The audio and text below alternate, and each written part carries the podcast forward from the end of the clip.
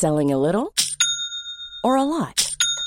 Shopify helps you do your thing however you cha-ching. Shopify is the global commerce platform that helps you sell at every stage of your business. From the launch your online shop stage to the first real life store stage, all the way to the did we just hit a million orders stage. Shopify is there to help you grow. Shopify helps you turn browsers into buyers with the internet's best converting checkout. 36% better on average compared to other leading commerce platforms because businesses that grow grow with Shopify. Get a $1 per month trial period at shopify.com/work. shopify.com/work. Hey, I'm Ryan Reynolds. Recently, I asked Mint Mobile's legal team if big wireless companies are allowed to raise prices due to inflation. They said yes. And then when I asked if raising prices technically violates those onerous 2-year contracts, they said, "What the f*** are you talking about? You insane Hollywood ass." So to recap, we're cutting the price of Mint Unlimited from $30 a month to just $15 a month. Give it a try at mintmobile.com slash switch. $45 upfront for three months plus taxes and fees. Promo rate for new customers for limited time. Unlimited more than 40 gigabytes per month. Slows. Full terms at mintmobile.com. Hello, everyone. Welcome to Dan Snow's History Hit. Uh, we got Dan Todman on the podcast on this episode. Dan Todman is a bit of a legend. He is a historian of war and its remembrance. He specialised in the history of Britain and the Commonwealth and Empire during the two world wars. He's a professor at uh, Queen Mary University of London and he's head of the School of History there. He's been on the podcast before. He talked to me on the 100th anniversary at the end of the First World War, talking about how we remember it. He's also been on the podcast talking about his giant first volume history of the Second World War and Britain's War, A New World, 1942 to 1947, is out now. His second long awaited instalment of that masterpiece. There's no one better to talk to about uh, the Second World War. And in fact, it was very special talking to him during this corona crisis because I was able to talk about the things that governments are able to do when they have to in terms of reorganizing society and the economy. As ever, you can listen to all these podcasts without the ads. You can exclusively. You can go and listen to all our back episodes. The only place in the world where they are is History Hit TV. It's our subscription TV channel. There are all the back episodes of the podcast on there, plus hundreds of history documentaries. Use the code POD1, P O D 1. You get the first month for free, and then you get the second month, which is one pound, euro, or dollar. So go go and check that out. Keeps you company in these lonely and potentially quite boring times. Hope everyone's staying well out there. Thank you, everyone, for listening to the pod. Thank you for all the feedback. Um, for those of you in the UK that saw me and my dad wrestling with his isolation on TV over the weekend, thank you for all your kind comments. He and my mum are doing fine, and I'm doing all right too. So enjoy Dan Todman. Go and check out historyhit.tv. Stay inside and wash your hands.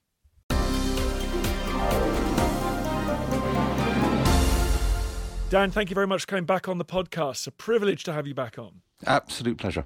We're talking in the spring of 2020. We're in the midst of the coronavirus outbreak, the build up, but there's a sense of anticipation now in the UK. The government is spraying money all over the place, governments all over the world are. And I want to start this podcast right there. Lots of people have been saying to me, I didn't think there was a magic money tree. Uh, how do governments facing unprecedented challenges like those you see in the Second World War, how do they pay for guns and bullets and bombs and food and trains and, and aircraft long after the current account has been cleaned out? Well, that's a good question. Basically, they do it by pushing the burden onto future generations. And that's a strength that modern states have, particularly when they can borrow at very cheap rates, is that they can spread out the cost over time. But obviously, that can create problems about what's fair and who's paying and who's benefiting. So, opening the money hoses is a really good idea, but it's always part of a, a political moment too, because it raises questions about whether things are fair.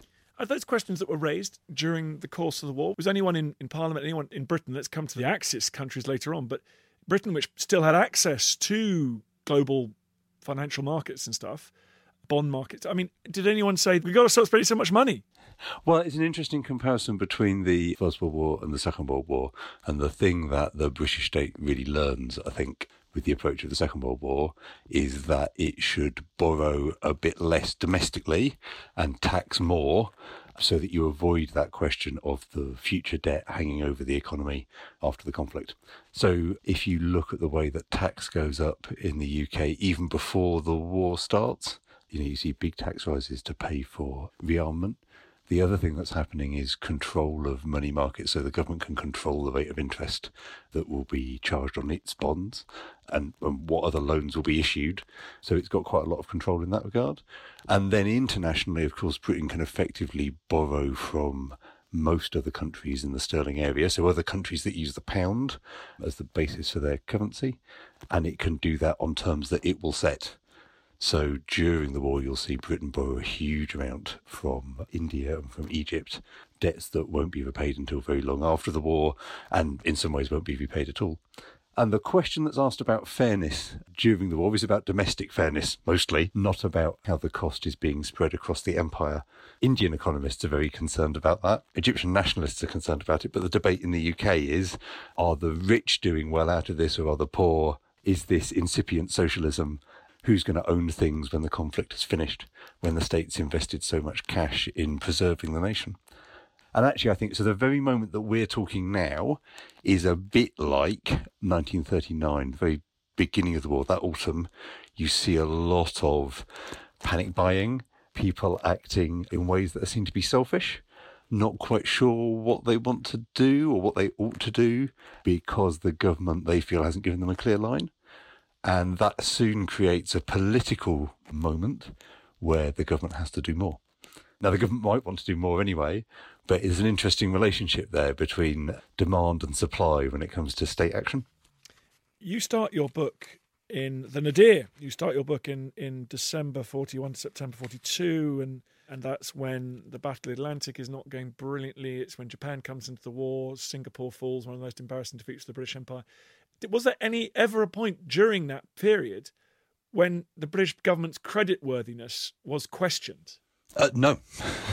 That's amazing, isn't it? Is that the kind of you know the long history of the fiscal military state stretching back to the late Stuarts, and everyone trusts the British government to repay their debts? You're right to say it's about continuity. It's also about tremendous confidence in the continuation of something that you'll be able to charge some money to. So it might not look exactly what, like what you've got in the present, but it'll still be there somehow. If you look back to the crisis of the summer of 1940, the amazing thing is it's the point when national savings really takes off and goes through the roof. So there's lots of British people who, even at the moment when it does seem like a possibility that Britain won't win the war, are willing to put their money into into the government, basically. So they obviously don't have too much lack of faith that they're going to get it back. So that's that's one of the benefits of being a long term great power is that people have faith in your system still working. What what about the Axis powers? What what about Germany in 19 late 1944 when it is cut, no one on Wall Street is going to lend the German government money. So how does the German government make things happen? Well, what's one of the things that I think is really interesting and really helps to explain the whole dynamic of the end of the Second World War is the way that Germany keeps on fighting, even when pretty much everybody is convinced that Germany's going to lose. And you can see, really, I think, from the autumn of 1943, that a lot of important elements within Germany think that it's, it's pretty unlikely they're going to win the war. And yet the system keeps working. And partly it keeps working because it's one whose defining ideal is fight or perish. So, you know, the ideology is going to be keep going. And if the Germans can't win, then they deserve to go down in flames. Partly that means that you can keep exploiting the resources of occupied Europe more and more ruthlessly. But it's also because actually, I mean, there's also an idea that there will be something afterwards for economic actors within the German war economy. So, you know, industrialists by 1944, lots of them don't think that Germany's going to win, actually. But what they are thinking is, well, when it finishes, how can we still make sure that we've got some money, some resources, and things that we might be able to trade off? But you don't want to completely shut down because that's the one thing that might stop you stockpiling raw materials or something like that. So it's it's really interesting the way in which you build up so much momentum within a wartime state. It's actually very hard to stop. There's those accounts in the First World War of, of sort of industrialists and financiers going, the war will end on this date because this is the date at which we've worked out that Germany will run out of money, and that doesn't appear to happen. Wars end for political reasons or military reasons. You know, the First World War ends really because there's a political moment at which the Germans realise they can't win. In the Second World War, even though it's pretty clear they're not going to win, it's going to take a military, decisive military defeat for the fighting to actually cease. Talk to me about, uh, you know, your book's called Britain's War, and, and you deliberately spend a lot of time on not just at the battlefront, but at, well, all over the world in, in an extraordinarily comprehensive study of it. I meet a lot of people uh, who go, "You'll never believe it," but you know, my my grandma and my my grandpa met. They were working like in a holiday resort, and they, you know, they we assume that there was this unprecedented level of mobilization. That sort of everyone was in khaki, and like the whole country was doing nothing except fight wars. How extensive was that mobilization really in, in Britain? And would it have been possible to be like Jane Austen during the Napoleonic Wars and sort of almost live a, a life detached from war? Well, about 55% of the adult male population is in uniform, a much smaller percentage of the adult female population. So that means that there are quite a lot of people who remain civilians. And in comparison with other total war economies, I think there's a striking degree of continuity.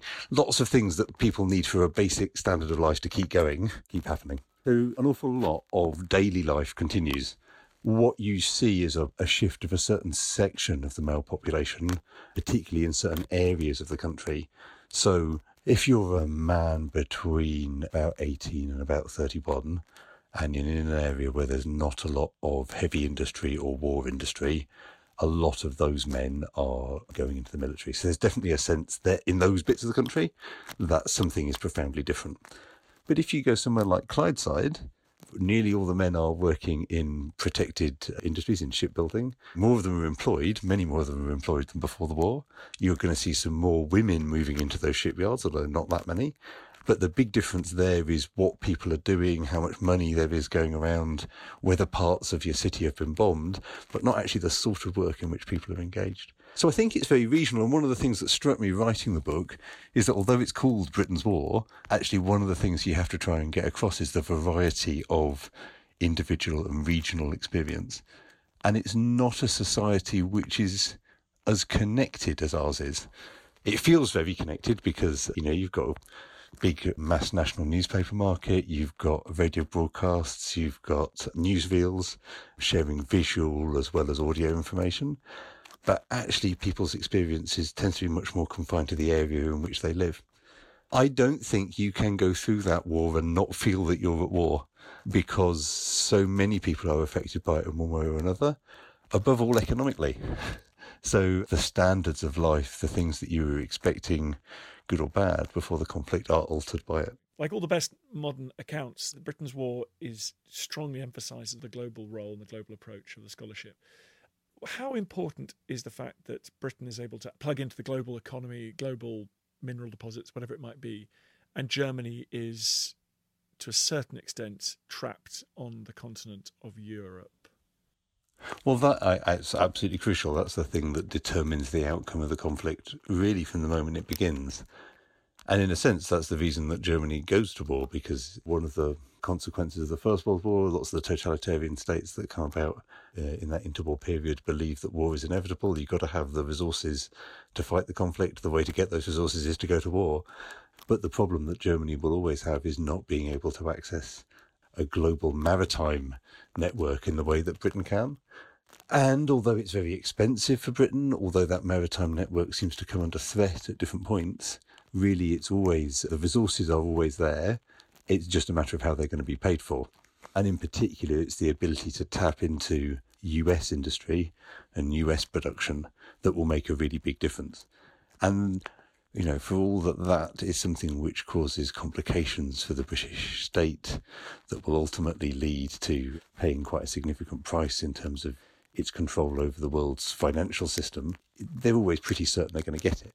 As always, we, we read and think about history from from our position in the present, and, and now we're all thinking about governments and supply chain and de- de- development and delivery of ventilators or whatever it might be. I mean, are there people in the British government that you've identified that are the uh, unsung heroes of the Second World War that are as important as your, your Pattons and your Montgomerys and, and, and your, your battlefield commanders?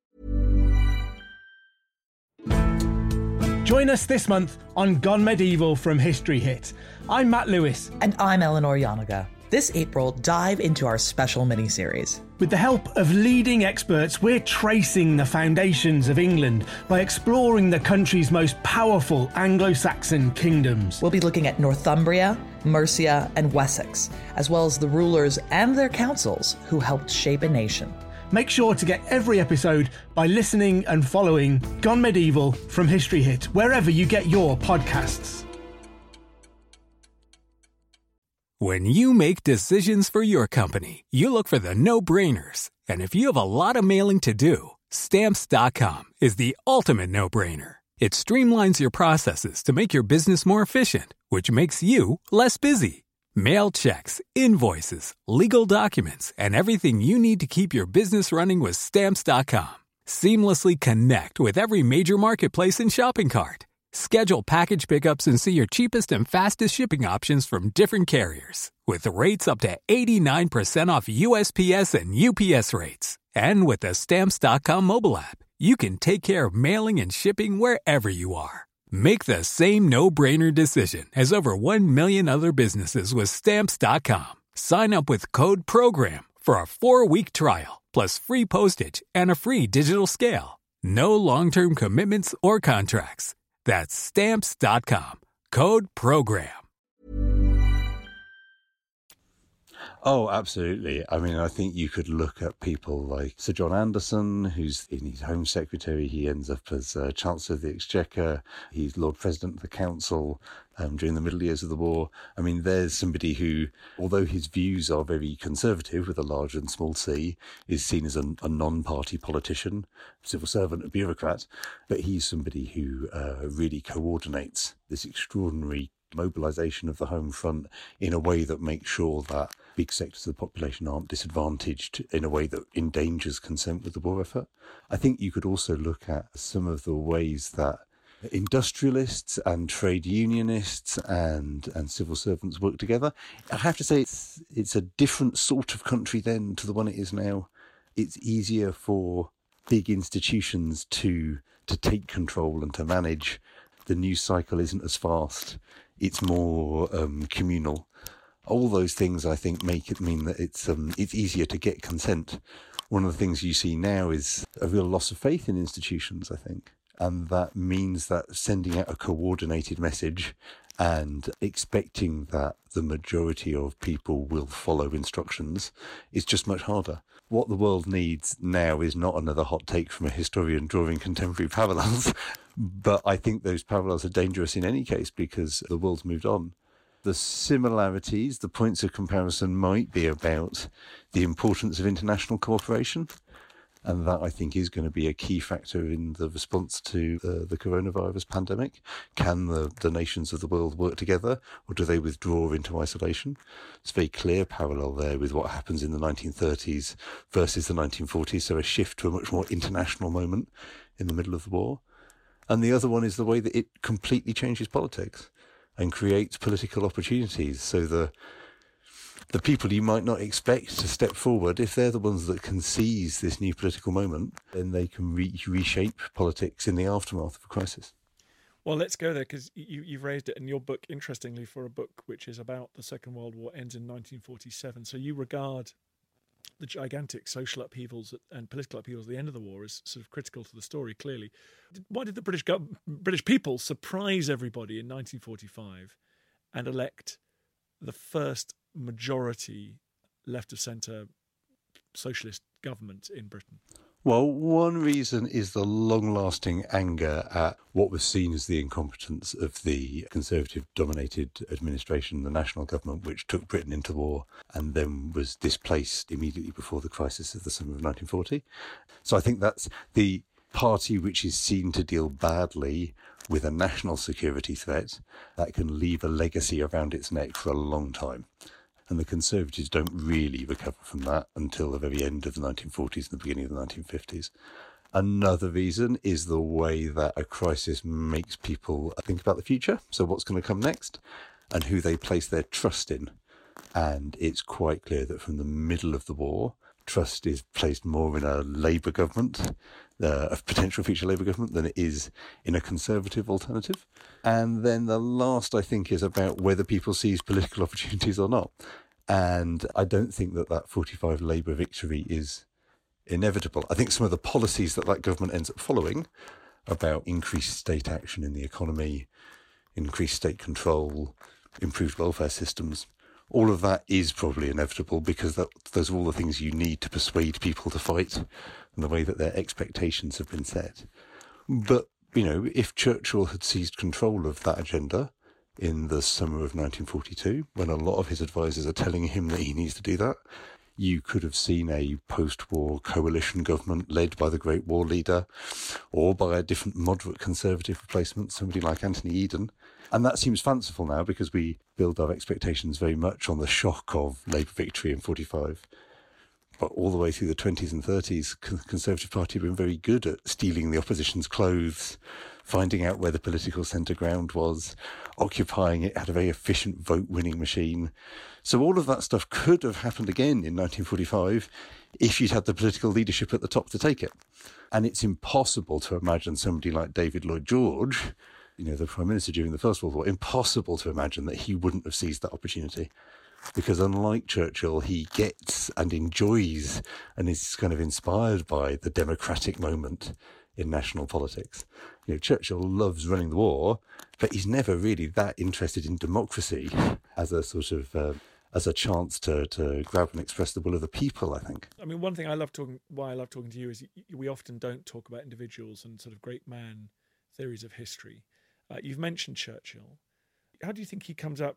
You know, because obviously his apotheosis is sort of the summer of 1940. He finds the right language he delivers some of the most extraordinary oratory and, and, and does some of the best politics in, in British history, uh, mobilizing the country behind the effort to stay in the war, what looked slightly hopeless at that time. By 42, when your next volume begins, up through and including the election, what, what is your, sorry about the big question, what is your judgment on Churchill's leadership? Do you know, I became more sympathetic to Churchill over the course of writing this book. And that doesn't mean that I liked him because I'm not somebody who finds him an enthralling or even a heroic character, really. And I find a lot of his attitudes, even for the time, distasteful slash uh, disgusting. But he was somebody who had an extraordinary instinctual grasp for really grand strategy. I mean, he understood, I think, partly because of his experience during the First World War, the way in which national and international power could be developed. He was very sensitive to the, the changing nature of national power and how it could be wielded. And he was, with the, you know, once encouraged by his advisors, he was trying to fit all these different pieces of a post war puzzle together. And that's incredibly complicated. So, for anybody to try and grapple with it is in itself impressive. So, how are you going to think about the resumption of an ideological conflict with the USSR, the threat that that might pose to European security, what's going to happen to the empire after the conflict, how is the British economy going to be rebuilt, what compromises will you have to make with surging American power? None of those things are easy for him, but in the end, the way that he manages to play them all does put Britain into a relatively advantageous position. So it could have been much worse for Britain at the end of the Second World War. Not just, I mean, not that it could have been defeated, but it, you know, things with the Americans could have been more antagonistic. The price that Britain paid could have been more. So just watching somebody trying to do all of that at the same time, you can't help but feel a sense of awe at the ability to try and just encapsulate it all at the same moment. I don't think he comes politically out of the conflict very well and you you know that for those who think he's a great man, that will be a positive, right? That he wasn't somebody who was adept at playing party politics, even when he knew he ought to, and you really see that I think from from the the summer of forty two onwards. I think that's the bit where you'd say that he's not the greatest war prime minister that Britain had in the 20th century. The thing that makes Lloyd George so distinct is that in 1917 and 1918, he's able to do all of those things that Churchill's doing. He fiddles a bit less with strategy and interferes less with the military. And what that does is free up this space to also think about the politics of Reconstruction. And politically, that's, a, I think, a much more impressive performance than Churchill manages. the sort of poetic arc of the Churchill story. This is this Victorian imperialist who destroys the thing that he loves most of all, the British Empire, in order to confront an evil that he identifies as almost unique in the history of the world, which is the perverted science of Nazism. Is that a useful way at all of, thinking about what Britain, its empire, and Churchill goes through from 1939 to 1955? That makes it sound like a deliberate choice. I think plenty of people in the 1930s realised that if Britain got involved in another global conflict, there'd be severe implications for its national and imperial power. But I don't think that they think of it in terms of a kind of sacrificial trade off, that Britain will do the right thing by you know, giving up the empire in order to fight Nazism. In fact, what Britain wants all the way through is to, to do both.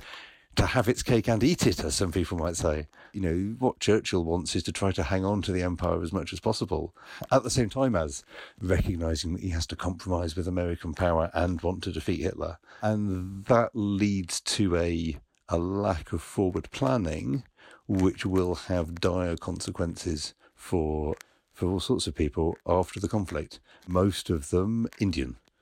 So I think had Churchill, you know, grappled with the idea that again is accepted by most moderate British politicians that you're going to have to make significant concessions to Indian nationalists and put India on the path to independence if you want it to play a part in the war and that the war's transformed those you know that politics of what Indian nationalism and Indian independence will mean you know, had he grappled with those in a meaningful, meaningful way, there might have been a route out of India that didn't result in the the suffering and carnage that you see in 1947.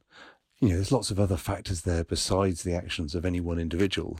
Lots of factors operating on the subcontinent, which would have led, I think, to violence and horror in any case. But I don't think that you can sort of see this as a a grand moral sacrifice on Britain's part. I think power is taken away from Britain, whether it liked it or not. You're talking about the sort of world-changing implications of of the years that you describe in the book. I mean, it strikes me thinking about it and reading it that a lot of people like to look back on the summer of 1940 as a foundational moment for the modern British state or project. Do do you think it's the back end years of the war and the first years of the peace that are actually where our Britain, uh, and to a certain extent our world, is shaped.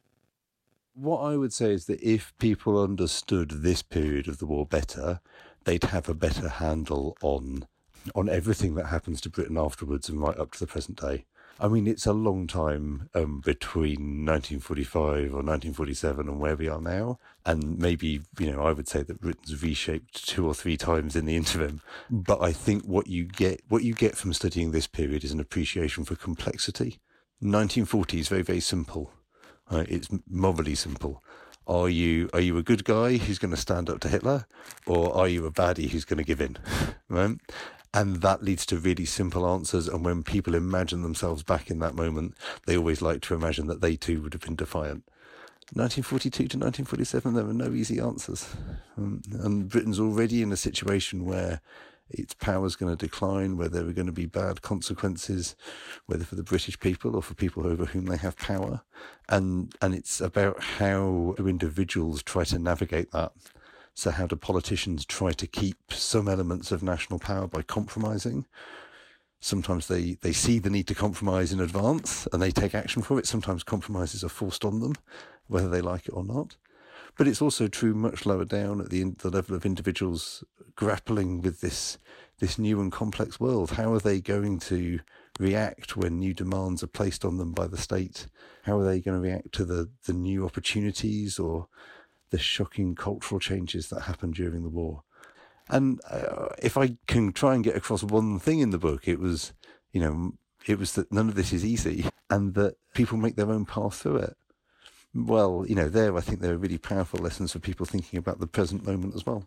Well, that message comes across. None of it is easy. The prose, the reading experience, very easy, I should say, Dan. But uh, so everyone should go and buy the book. But the message, that that central message, is certainly there. Thank you very much, Dan Todman. The book is called Britain's War, uh, 1942 to 1947, A New World. I highly recommend it. Go and buy it, everyone. Thank you for taking the time. I know that you are leading the effort to pivot to digi- pivot to digital, I guess we would say uh, in in other industries. But um, you're now teaching your history department remotely, so good luck with all those efforts. And let us know at History Hit if there's anything we can do to help. Oh, I really appreciate that, Dan. Thank you, Dan. I feel the hand of history upon our shoulders. Hi everyone, it's me, Dan Snow. Just a quick request. It's so annoying, and I hate it when other podcasts do this, but now I'm doing it, and I hate myself. Please, please go onto iTunes, wherever you get your podcasts, and give us a five star rating and a review. It, really helps, basically boosts up the chart, which is good, and then more people listen, which is nice. So if you could do that, I'd be very grateful. I understand if you don't want to subscribe to my TV channel. I understand if you don't buy my calendar, but this is free. Come on, do me a favor. Thanks. Thank you for listening to this episode of Dan Snow's History Hit. Please follow this show wherever you get your podcasts. It really helps us, and you'll be doing us a big favour. Don't forget, you can also listen to all of these podcasts ad free and watch hundreds of TV documentaries when you subscribe at historyhit.com slash subscribe. As a special gift, you can also get your first three months for just £1 a month when you use code Dan Snow at checkout.